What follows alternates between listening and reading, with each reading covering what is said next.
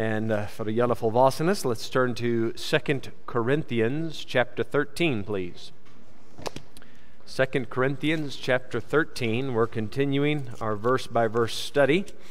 Last time we reached down to verse 5, and we are going to pick it up there again.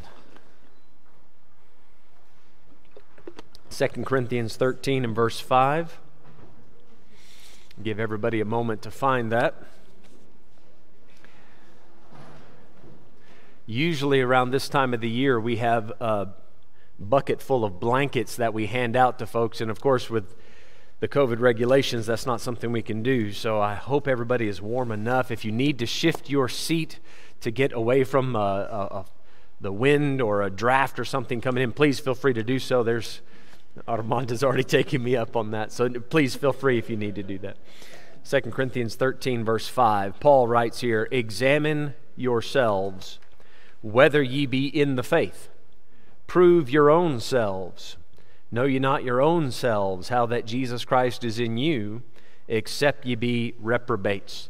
Now remember the greater context here. The last four or five chapters, Paul has been dealing with the Corinthian complaint about his apostleship. Some other false apostles had come in and put some doubts in the Corinthians' minds about whether or not Paul was a genuine apostle. They were coming to their conclusion based on his outward appearance and the way that he spoke. He wasn't very eloquent, things like that. And now he's saying, guys, if you want proof, first off, my weakness is not a knock against me. That's verses 1 to 4. The weakness that you see in my physical appearance and in my voice and maybe my manner of speaking that is not a con, that's a pro. That's something for me, not against me. Even Jesus was crucified and there was weakness involved, but then also there's a resurrection. So he makes a very valid and solid point there. Then, for more proof that he is a genuinely saved, God called apostle, he says, Guys, look inside yourself. Look inside yourself. How do you know that Jesus Christ is in you? Now, an honest Corinthian, he's going to think this through and go, No, how did I get saved? Let's see, a guy showed up and preached the gospel and told me that Jesus died and was buried and rose again, and that he did that to pay for my sins. And it's only the blood, only the sacrifice of Jesus Christ, which, which involves offering that pure blood to God as an atonement. That's what I trusted to save me from God's wrath. Now, you go to Paul and say, Paul, tell me how you got saved. He said, That's exactly the same thing I believed. I trust that what Jesus did on the cross, three days later when he rose again, that makes him the one and only Savior. He's the only one to pay for sins. He's the only one to rise up again from the dead, which means he's the only one that can give me life. That's it. That's the only answer. So Paul knew if, if he can get them to do an honest search of their own heart, they would come to the right conclusion. You can see verse 6 But I trust that ye shall know that we are not reprobates. Reprobate is a Bible word for unsaved. It, the, the word itself means rejected, so it stands opposite of the word accepted. In Ephesians 1, the Bible says we are accepted in the beloved. You know, the day and age in which we live, we have an acceptance based society. It's all about being accepted by somebody. The worst thing that can happen to you is to have one person say, I don't like you. We just have to be accepted. If we could just get it in our minds that as Christians we have been accepted in the beloved, that is the greatest acceptance there is. That trumps all the other acceptance that the world can offer you, doesn't it? So, if I can just bring your attention back to verse 5, I don't want to leave off this opportunity. I gave it to you a few weeks back when I covered this. I want to make sure that you've done this self examination. You are commanded in verse 5 examine yourselves. Have you done that? If I can reword it but give you the same command, how do you know that you're saved? How do you know that you're saved? Saved is a Bible word. I, will be honest, I was shocked nine years ago when I got to South Africa. I started asking people in town, just everywhere I go, I've asked this are you saved? And some people were familiar with that word, but it shocked me how many people did not know that word. And I don't think it was just an English Afrikaans or English Setswana problem. It wasn't that. Even, even I asked some Afrikaners, what's the right way to say that? And I'll be honest, a few people struggled to give me the proper translation. And it wasn't their knowledge of Afrikaans, it's just not used to that word. Right? They knew the word converted or repent or maybe some other words. But the word saved just wasn't very familiar. Are you saved? That's a Bible word. For by grace are you saved through faith right? Saved. It's a good, solid Bible word. It means you're rescued, you've been delivered. So, what were you rescued from? See, if you're going to say, I'm, I'm biblically saved, okay, then what biblically was the problem? What did you need to be rescued from? And if, you, if you're not able to answer that, there's a good question you don't fully understand or appreciate what makes Jesus the Savior, and more specifically, your Savior. I always like to take people to the judgment. If you stand before God at the judgment and He asked you right now, right this moment, church is over, end of the world, everything exploded, COVID got us all, and we're standing before God. And God says, Why should I let you into heaven? What do you tell Him? I, I hate to use more of a worldly term for this, but what are you betting your eternity on? Right? What you, what, what are you hanging on to to say, this will get me through eternity? This will keep me with God forever? What is it? Now, obviously, I'm not asking you to answer out loud, but I am asking you to examine yourself, see what's in your heart this morning. How would you answer that? Because the way you answer that, that dictates where you spend eternity. That's it. That's it.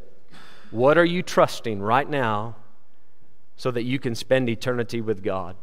Have you ever trusted Him, Jesus Christ, as your Savior? Salvation is real simple, really.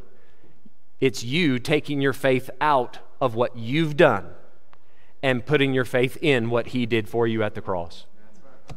That's it. Now, what would bring a person to do that? First, they have to recognize that despite my best efforts, it will never be enough. My sin demands punishment.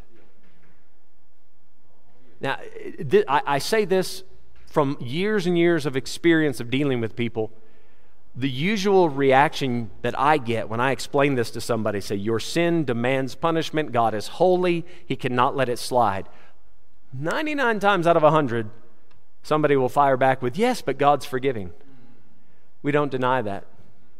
But, but to focus in on just one of his attributes, right? To say, Well, I'm, I'm going to just count on God being forgiving, then what you're saying is on the day of judgment, God's going to forget all the other attributes and say, My justice, judgment, holiness, righteousness, eh, I, I'll let those things have a day off.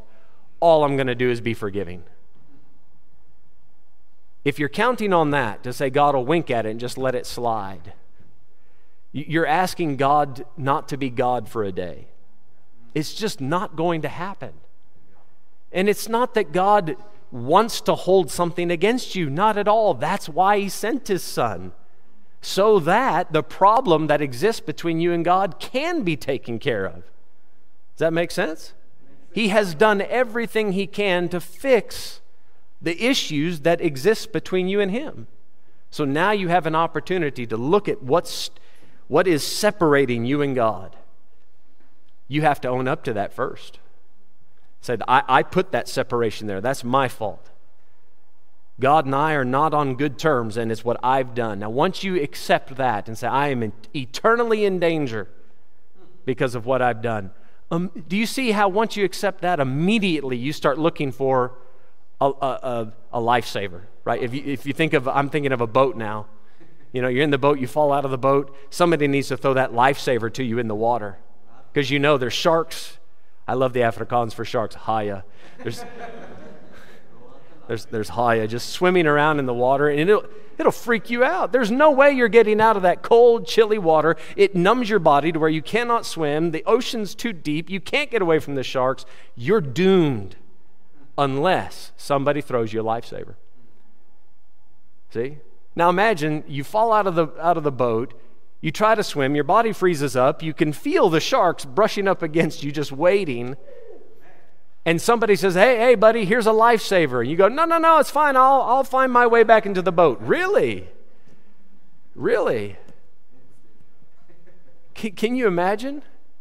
Can you imagine falling out of one boat, treading water? Here comes another boat 15 minutes later, you know, says, Hey, here's lifesaver. He said, No, no, no, I'm a member of that other boat. I'll wait for that other boat to come out. I'm never going to switch boats. but you better get into the boat that throws you the lifesaver. And there's only been one person, it's not a church, it's only been one person ever that came to, that came to earth and offered humanity a legitimate lifesaver that can get you out of that shark infested, sure to bring you to doom water back into the safety of refuge. Only one.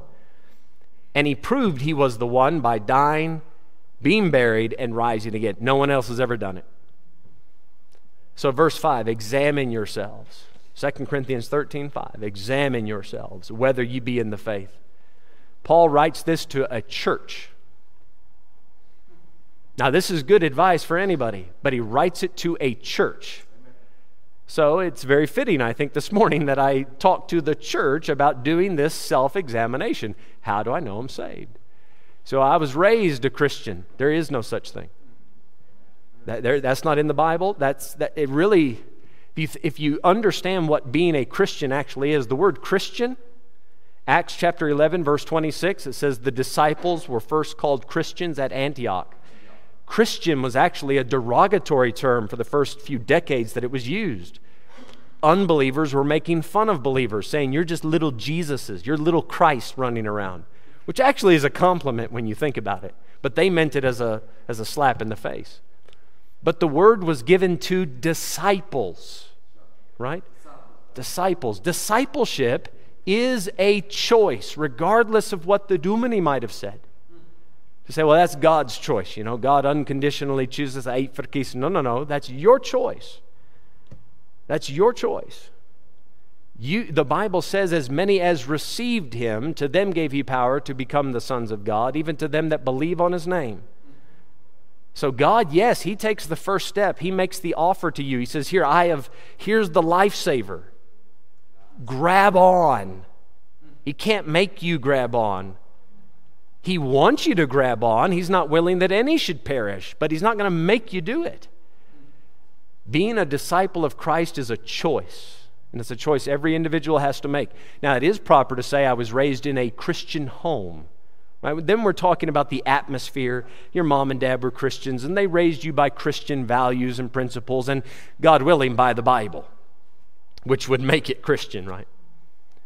so, so that, by all means, and if you've had that experience, praise God for that. That's something to be very thankful for, not to be taken for granted. Many of us didn't have that. We got started much later in life walking with, with the Lord.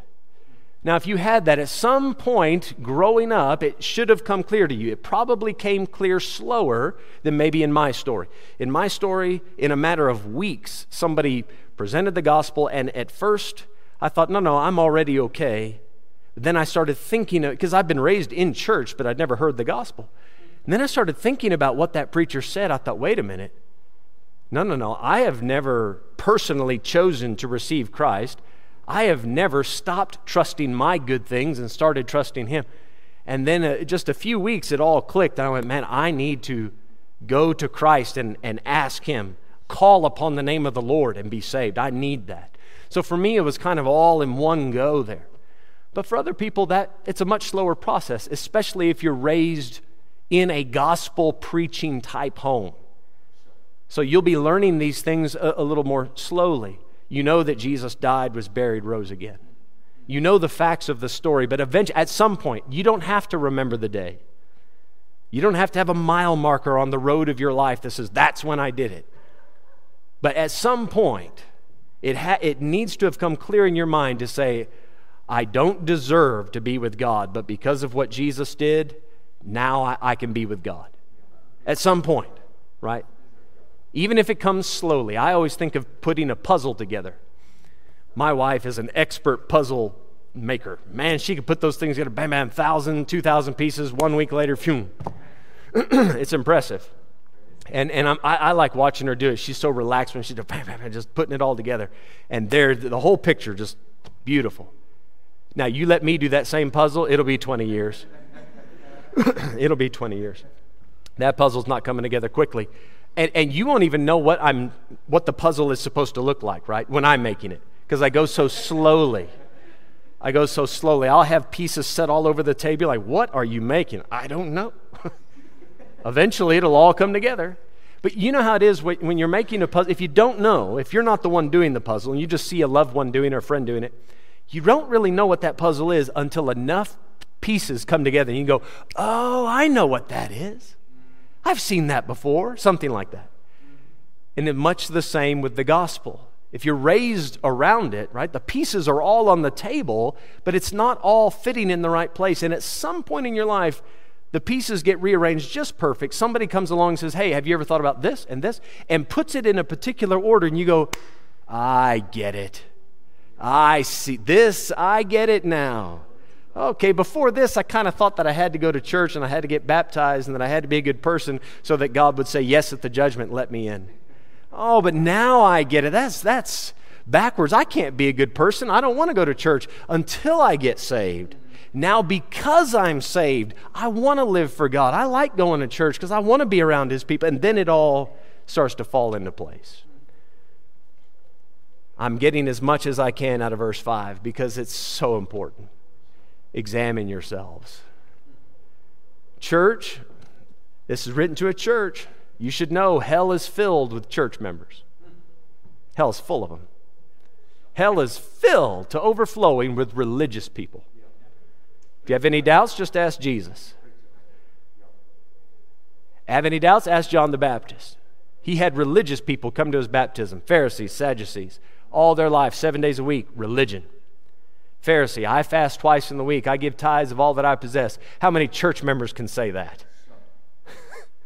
How many church that stands to pray? I, they, church members don't do that. Pharisees did. Pharisees did, Sadducees did. John the Baptist said, Ye serpents, ye generation of vipers, who hath warned you to flee from the wrath to come? What was the first thing he brought to their attention? Guys, you're in trouble. You need to deal with it. Because they didn't think that the wrath of God applied to them. That's why I'm emphasizing to you make sure that you've dealt with that, that you've acknowledged it, and yes, I'm worthy of it, and then you can go on and accept Jesus Christ as your Savior. Prove your own selves. Know ye not your own selves how that Jesus Christ is in you, except you be reprobates. He says, Now you should know the answer to this, unless, of course, you are lost. If you've never been saved, then we don't expect you to be able to come to the proper conclusion on this. Which gives me one more piece of advice I want to pass on to you. You ever try to deal with somebody about their soul? You hand them a gospel track or just have a conversation with them, and, uh, sir, ma'am, can I ask you if you died today, are you 100% sure that you go to heaven? And they said, well, Yes, yes, I think so. Oh, wonderful, wonderful. Have you ever been saved? Yep, been saved. Great, great. How'd you get saved? Well, you know, I just mean Jesus, we love each other. And, and I'm listen, I'm not knocking it. Some people they're genuine. That's that's their answer to that. And it's because they've never been told really how to answer that. They've they haven't spent a lot of time around it. I said, okay, wonderful. Well, uh, tell me, uh, what, how did you come to know Jesus? Oh, I've always known him. Really? Always? And, and maybe to a certain degree, that's true, right? They grew up hearing it, so they know of him, and then maybe later it did come a little personal. I always like to flip it around like this and say, Do me a favor. If I can't get a clear answer from them, I'll turn it and say, Can you please explain to me how I can be saved? Let's just pretend for a moment that I have one day to live, and I know 24 hours from now I'm done. What would you tell me so that when I stand before God, I can make it past the judgment? What must I do to be saved? That, that's a verse in the Bible, isn't it? That's Acts ch- uh, chapter 16. What must I do to be saved? And more often than not, that really, and I, mean this in a good way, it exposes the gaps in their thinking or in their knowledge. Because when they try to explain to somebody else how Jesus Christ is in you, that's where it all seems to, to fail. So, verse 6 we've talked about already, but let's read it again. But I trust that ye shall know that we are not reprobates. Paul says, I, I think you guys have the necessary tools, you have the resources, you have the knowledge, and you even have the Savior deep down in you. You guys can come to the right conclusion. No doubt, as a whole, there were some Corinthians that weren't saved. But Paul knew that, right? In any church, in any local church, you can count on that. If you got 100 people, at least a handful of them are probably not saved. Now, I'm just working the numbers. I'm not talking, you know, by personal knowledge. That's just the general truth. But Paul knows as a, as a whole, this church can come to the right conclusion. I trust you'll know. I trust you'll know. But here's what they needed to do rather than talking to these false apostles, these other men that speak religious but have no final authority other than themselves, he says, guys, number one, verses one to four, look at Jesus. Compare Jesus to me. Right? If you want proof that, G- that Paul is a follower of Jesus, then look at Jesus. Stop listening to the false apostle. Stop listening to the 25 other preachers that you looked up this week on YouTube and look at Jesus and say, let's make that comparison. Second, he says, look at Jesus Christ in you rather than asking the false apostles, go back and say, How do I know I have a relationship with Jesus? Now, if, if the Corinthians use that as their standard, Jesus Christ himself and what he went through and how they came to a personal walk with God, Paul says, I trust that you'll come to the right conclusion. If, if you leave these other false apostles out and just use these proofs that I've given you. Verse 7, he says, Now I pray to God that you do no more, or do no evil, sorry. I pray to God that you do no evil. That's a very blanket type prayer request, a very general thing. Doesn't that fit any bad thing, right? I mean, and this is an appropriate thing. Paul says, I don't want you guys caught up in anything evil. Now, we, we would expect such a statement, but Paul adds on to that not that we should appear approved, but that ye should do that which is honest, though we be as reprobates. I'd like to address the last part of that verse in, in some detail, but let's look in the middle here first. Not that we should appear approved. Paul says, guys, I want you to live right. I want you to walk with God. I want you to have good doctrine. But this isn't for my benefit. I'm not wanting you guys to be a good church so that I can go around the country and other countries and brag and say, hey, look at this great church that I helped and, you know, I established that. He says, that's not the point at all. Now, this speaks, actually, this is the part of the lesson where I'm talking to myself more than anything because if I want to be in the pulpit, I need to be here to help you. I don't want you to come here so you can help me. Does that make sense? This, this, this is, we're not here to drum up membership and fill the seats so that it's impressive to everybody. Go, wow, look at that, a full car park and a full church. And those, it's not for the, the outward show of it. Paul's desire, and by God's grace, I want to have the same desire. I want you to live honestly. I, I like the word he uses here not evil. Now, what's the opposite of evil? We would think good. He says, not evil, but honestly. I like that contra- contradistinction that he's, he's put in there. I want you to live right. I want you to live, I want you to live that way for the right reasons. I want you to live honest. Now, let me give you a few ideas on what he means by living honestly. You shouldn't have to lie about where you were last night. Somebody says, Hey, man, how was your Saturday evening? It was genuinely good. Oh, yeah, what'd you do? Oh, just, you know, just here and there. Is it? Is that a new restaurant in town? Yeah, I went to here and there. What'd you do? Oh, a little bit of this, a little bit of that. Didn't we all? right? I mean, I also did that. That says nothing. Not listen. You don't have to share all the intimate private details of your life and what goes on. I am speaking to doing things that you're ashamed of. Things that you don't want to speak about in the daytime. Paul says, guys, I really my prayer is that you avoid all the evil and live honestly. Do things, say things, believe things, listen to things, participate in things, walk with people that you're not ashamed to walk with. Live a life that's worthy of the light. We're children of the light, not of the darkness. We shouldn't have to sneak around in the darkness. I think that has something to do with living honestly, doesn't it? You shouldn't have to lie about anything you've done. Not to say you have to walk around yelling out what you've done, But you shouldn't have to lie about it when you're asked. I'll tell you another thing. If you're going to live honestly, you don't need to put on a good Sunday morning show. Christianity should not be something hanging in your closet and each morning you wake up and put it on. You just are. You just are that way. You're not, you see, there, there's a wolf in sheep's clothing. Right? So when I say you have it hanging in your closet, that's a biblical thought. Sheep's clothing. We shouldn't be putting that on. The way that you walk into church, the attitude you have coming into church on a Sunday morning, let that be the same attitude you have Monday when you go to work. I hope that when you come to church, you say, Man, I'm here to meet with God. I'm here to please God, here to worship God, here to do something for God. I'm here to try to be a blessing to the people around me. When you come to church, that is part of it. Let us do away with the idea that coming to church is just hearing a sermon and then leaving. That you can get from YouTube. Strangely enough, when Jesus came to the earth, he didn't establish a YouTube church. There's a reason for that. Now, listen, it's uh, with what the world's recently gone through, it's become a necessary evil.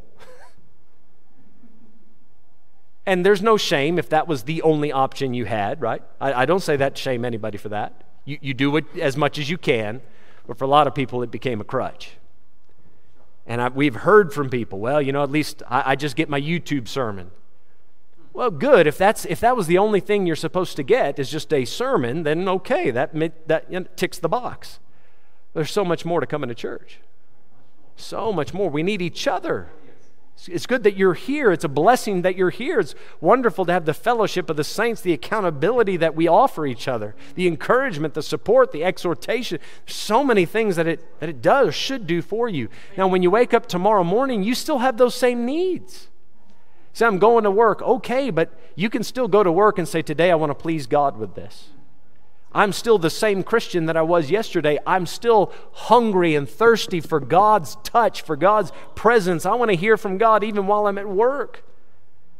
I remember shortly after I got saved, I'd sit there at the desk and I'd have my earphone, or, you know, headphones on. I was listening to Christian music and I'm typing away and working on the computer. Man, a song would come on, just grip my heart and I would start to maybe shed a tear or two. And people walk by, Mike, you okay? And I just take the headphones down for a second and say, I'm, I'm just having a moment with God and put my headphones right back on, just keep typing. Why is it we limit that to Sunday morning at, you know, the Holy Spirit's going to start working about 1030? But I mean, it's strange how we, we, and I say we, I think we all kind of have to guard ourselves against falling into that trap. We just kind of put God in that little box. And we end up, you know, let's do the God thing on Sunday. Man, if you're if you're saved, live honestly. If if this is how you really feel about God, if this is how much you love him, then love him like this all week long. Don't let it be a show. And maybe this last thing I, I want to say is the more I thought about it, this might be exactly what Paul's point was. Maybe this is more of a summary of the other two things I just said. You shouldn't have to lie about what you've been doing and where you've been. Don't let it be a show, let it be real. Don't, don't, don't talk spiritual if you're not. Live according to the profession of your faith.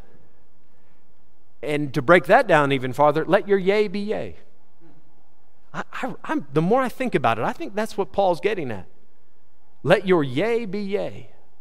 Matter of fact, can I ask you to hold this? Just flip over to James 5. I, every time I think about such a statement, this passage comes to mind. James 5, let's get verse number 12.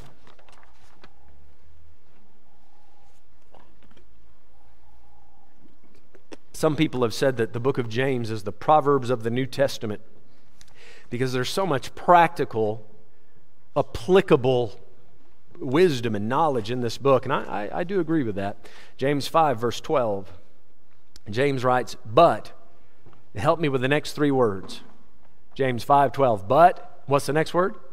Above. Above. Next word? All. And the next word? Things. Above all things. Wow, whatever he's about to say, that's got to be important. Now, again, if you're familiar with the book of James and what he's had to say already, he's, he's had to say a lot of things about, you know, how the tongue is used. He had some things to say about anger, being swift to hear, slow to speak, slow to wrath. He had some things to say about filthy language, right? an unbridled tongue, James 1. He had some things to say about patience when you're going through problems. Lots of important virtues. And then he says, above all things. Man, that, that perks my ears up. Okay, what is it? Above all things, my brethren, swear not, neither by heaven neither by the earth, neither by any other oath. So when, when you say something, you shouldn't have to say, I swear by heaven and earth. I call upon heaven and earth as witness against me. Why do you need something that big to back up your word? Is your word that weak? Can we not trust what you're saying that you have to call on something that big? Your promise should be that big. When you say something, we should take it that seriously. So that's what he goes on to say. But let your yea be yea and your nay, nay, lest you fall into condemnation. People are going to start figuring out that you don't mean what you say, and that will bring condemnation on you because we can't take you seriously. You say one thing, but you live a completely different way. That's not being honest. That's disingenuous, right? Opposite of genuine, disingenuous because you said this and you, you when you're at church you kind of sound like you're serious but then when i see you monday to saturday there's a different person. Now coming back to 2 corinthians 13 verse 7 let's spend the, the last few minutes today talking about the end of that verse. Paul says not that we should appear approved but that ye should do that which is honest though we be as reprobates though we be we Paul included, Corinthians included, though we be as reprobates. Didn't he just say in verse 6, we are not reprobates? Didn't he say that? And then at the end of verse 7, though we be as reprobates. What are those two little words I've taught you folks to look for in your Bibles? Like and as. There it is. I'm telling you, every time it pops up, you got to pay close attention. Verse 6, we're not reprobates. Verse 7 But we are as reprobates. So, what's the difference? Well, my standing with God, I am justified, I'm saved, I'm born again. That's my standing. That cannot change. But that's on the inside. On the outside, see, I, I am saved. That's an inward truth. On the outside, I'm a sinner. I'm still a sinner. Every saved person in this room, you are a saved sinner. And exactly what makes a lost person lost, right? That sinful nature existing in them, you still have that. The difference is you have the atoning work of Christ that covers that sinful nature. That is there to, let's say, counteract it so that you are no longer a slave to that sinful nature you now have the Holy Spirit living inside of you, and you can overcome the sinful nature that's in you. But just because you're saved doesn't mean you no longer have a sin problem. You just have a very smart way of dealing with the sin problem. You can overcome it. You can change. You can spend it, you will spend eternity with God. But that doesn't change the fact that we be as reprobates. So he's saying, guys, I, I, my prayer is that you don't live evil, but that you live honest. Even though we all still have a sinful nature, you can live honestly. Now, for the lost crowd, for the worldly crowd, we, we know that they're going to struggle with sin. They have no way to overcome it. It's going to be an ongoing problem until it leads to their eternal demise. And that should break our hearts. Paul's saying, guys, even though we still struggle with sin, we can live honestly. Now, I hear this all the time. Somebody says, you know, if you're saved, you can't do this. If you're saved, there's no way you can commit this sin. And, and this is a common type of question. So, Brother Mike, if someone's saved, can they do that? Now, let's change the question. If somebody's saved, should they do that? Well, no, but if, if we're being honest, nobody should do any sin. I mean, that's the ideal. But if you're going to ask the question as to what a person is capable of, now hold on to your chairs because you don't hear this much in pulpits. A saved person is capable of any sin. Now, should he do it? Obviously not. Right? Is it easy for him to do it? No. No. But can he do it? Well, yes, it is possible. He is capable. say, but no, Brother Mike, if you're saved, then Jesus Christ is in you, then you're going to overcome sin. You're going to be a new person. Old things are passed away, all things become new. Here, here's what happens people sit around in an air conditioned office with a bunch of theologians making up rules for the Christian life and say, but if you're saved, then it's a guarantee you're going to overcome all your sin. You're going to stop all your bad habits. All you're going to do is bear good fruit. That's what a real Christian looks like. That comes from air conditioned theologian offices. When you step out of that office into the real world and go, okay, here, let's see if this theory actually works in the real world, then it all crumbles. Then it all crumbles. Because if you're going to be real about it, let's be honest, folks, you're still a sinner, just like me. We still struggle with our sinful natures. Amen. Amen. That's true. He said, No, no, I'm saved. Yes. And you live honest. Be honest this morning. Go, yeah, and I'm still a sinner. Now, lest that sounds kind of uh, too much to, to, to believe, look at 1 Timothy. Let me show you a few verses. 1 Timothy chapter 1.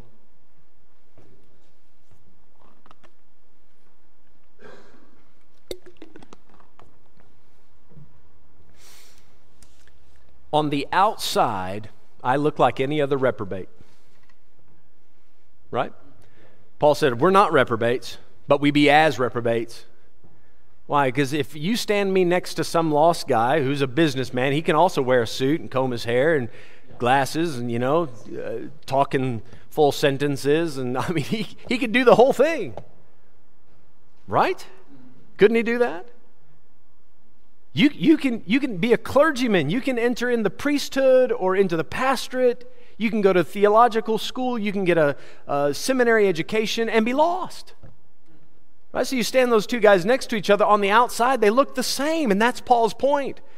Inwardly, I'm not reprobate. I'm saved, but I be as a reprobate. Because if you just looked at us on the outside, we'd look just the same.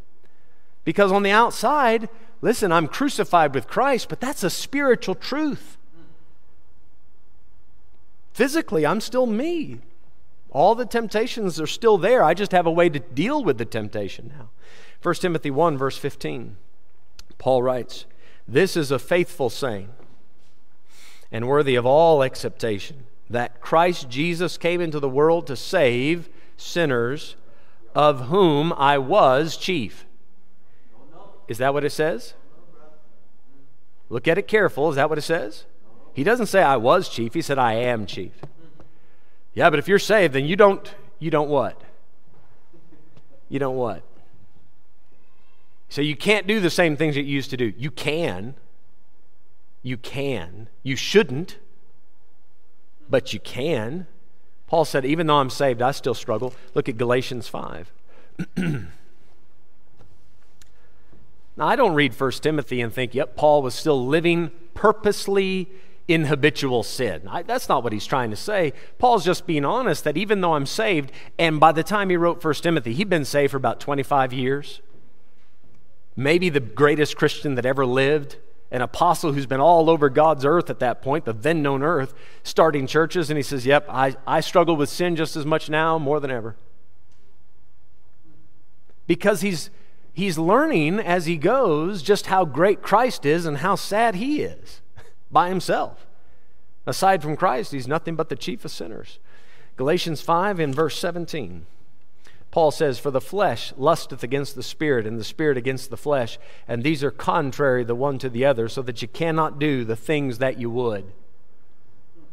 So there's part of him that is not reprobate, but there's a part of him that is. Do you see it there?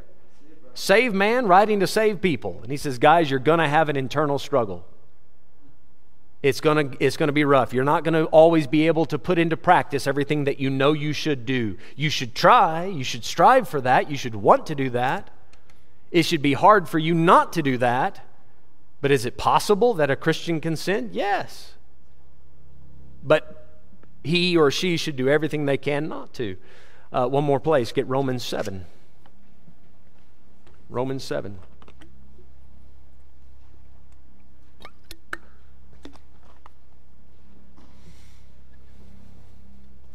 Romans 7, let's get verse 14. We'll finish up here. Romans 7, verse 14. Paul writes, For we know that. For we know that the law is spiritual, but I, now get the next word, am. I am carnal, sold under sin. Go, whoa, wait a minute, wait a minute. Paul, when he's writing this, he's saved man, right? He's purchased by the blood of Christ. So, how can he also say, I'm sold under sin? This has actually led some preachers to say Romans chapter, I don't know how they get this. Romans 7, they say Paul wrote this when he was lost. Romans 1 to 6, Romans 8 to 16, he was saved, but Romans 7, he was lost. Why would Paul think to sit down and write this when he was lost? That makes no sense. But they're trying to figure out how Paul, in the present tense, can say, I am carnal.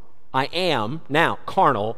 I'm sold under sin right now. How can a saved man say that? You know why? You know why they struggle? Because they sat in the air conditioned theological office making up rules for the Christian life that don't work in reality. It has nothing to do with reality. Paul was living it, walking with God, and then the Holy Spirit says, Sit down and write about what you know. Sit down about, and write about reality. And when you read the Bible and actually try to live it out, you'll see just how much truth there is all over these verses. This fits how life really is. You're saved, but there's a part of you that's not. Your soul is saved, your spirit's born again, the flesh has issues. You'll see that here. Verse 15 For that which I do, I allow not. For what I would, that do I not. But what I hate, that do I. Now, see, how does that fit with that often said Christian little mantra? Well, if you're saved, you just can't do those things. You can't live in habitual. You shouldn't, but you can. Right? Let's just say you're capable Verse 16, if then I do that which I would not, I consent unto the law that it is good. It's not God's command that's the problem. I'm the problem. Verse 17, now then it is no more I that do it, but sin that dwelleth in me. So the I that do it, right? The I, that's the part that's not reprobate. He's saved. But sin that dwells in me, in that body, that's the part that's as reprobate. Verse 18, for I know that in me that is in my flesh, in my flesh, he, he rightly divides in my flesh dwelleth no good thing. For to will is present with me, but how to perform that which is good I find not. Not past tense, right now. Greatest Christian ever says, I struggle with sin. Verse 19, this will be on my tombstone one day. For the good that I would, I do not, but the evil which I would not, that I do. That's not my life verse, but I've often thought it would, it would be fitting. Verse 20, if I do that, I would not. It is no more I that do it, but sin that dwelleth in me. And he goes on and presents pretty much the same thing for the rest of the chapter. I'm just giving you those verses so that you can see that yes, we are not reprobate. We are saved, we're born again, we're joined to the Lord, and that's an eternal truth. But there's a part of us that still has issues. And nobody should use that biblical truth to justify their sin. Say, well, you know, we're all sinners, so I'm just going to, you know, these things are going to happen, so no big deal. You know, we, we can sin, doesn't mean you should, right? You should also acknowledge that now that you're saved, listen, you have the Holy Spirit living inside of you. You know why it's so much more difficult for a Christian to sin? Because when you sin, you grieve the Holy Ghost. If you're saved and you, let's say it this way, if you profess to be saved and you can go on doing the same sinful things you've always done and it doesn't bother you, I got serious doubts whether or not you're really saved. Somebody may have told you you're saved, but the Holy Spirit living inside is not going to let you get away with that with peace in your heart. You're going to feel that grief. You cannot despise the Savior and feel okay with that. So I know Jesus died for me, but you know, I'm just going to keep doing this sin anyway. That's not how a Christian talks. If you're saved, you know that one day you're going to stand before the Lord at the judgment seat of Christ. You cannot sin with a clear conscience and say, yeah, no big deal. It is a big deal, right? So that's why I say if you're saved, it's much more difficult to sin, even though you're still capable of it. But my goodness, we have the massive advantage living within to overcome any sin that goes on in our life. Amen. We'll stop there for this morning. Let's all stand, have a word of prayer, let you guys fellowship. Father, thank you this morning for allowing us to see some very important biblical truths. I do pray that you'd help everyone here, myself included, to examine our hearts. We want to know that Jesus is in us, and Lord, help us to live honestly. Lord, we know that this old reprobate nature is still there, but God, help us to live according to that wonderful truth. We have been raised together with you. We want to walk in newness of life. Bless the fellowship and the service to come. In Jesus' name, amen. All right, you guys feel free. You can step around outside, get some fresh air, and we'll start again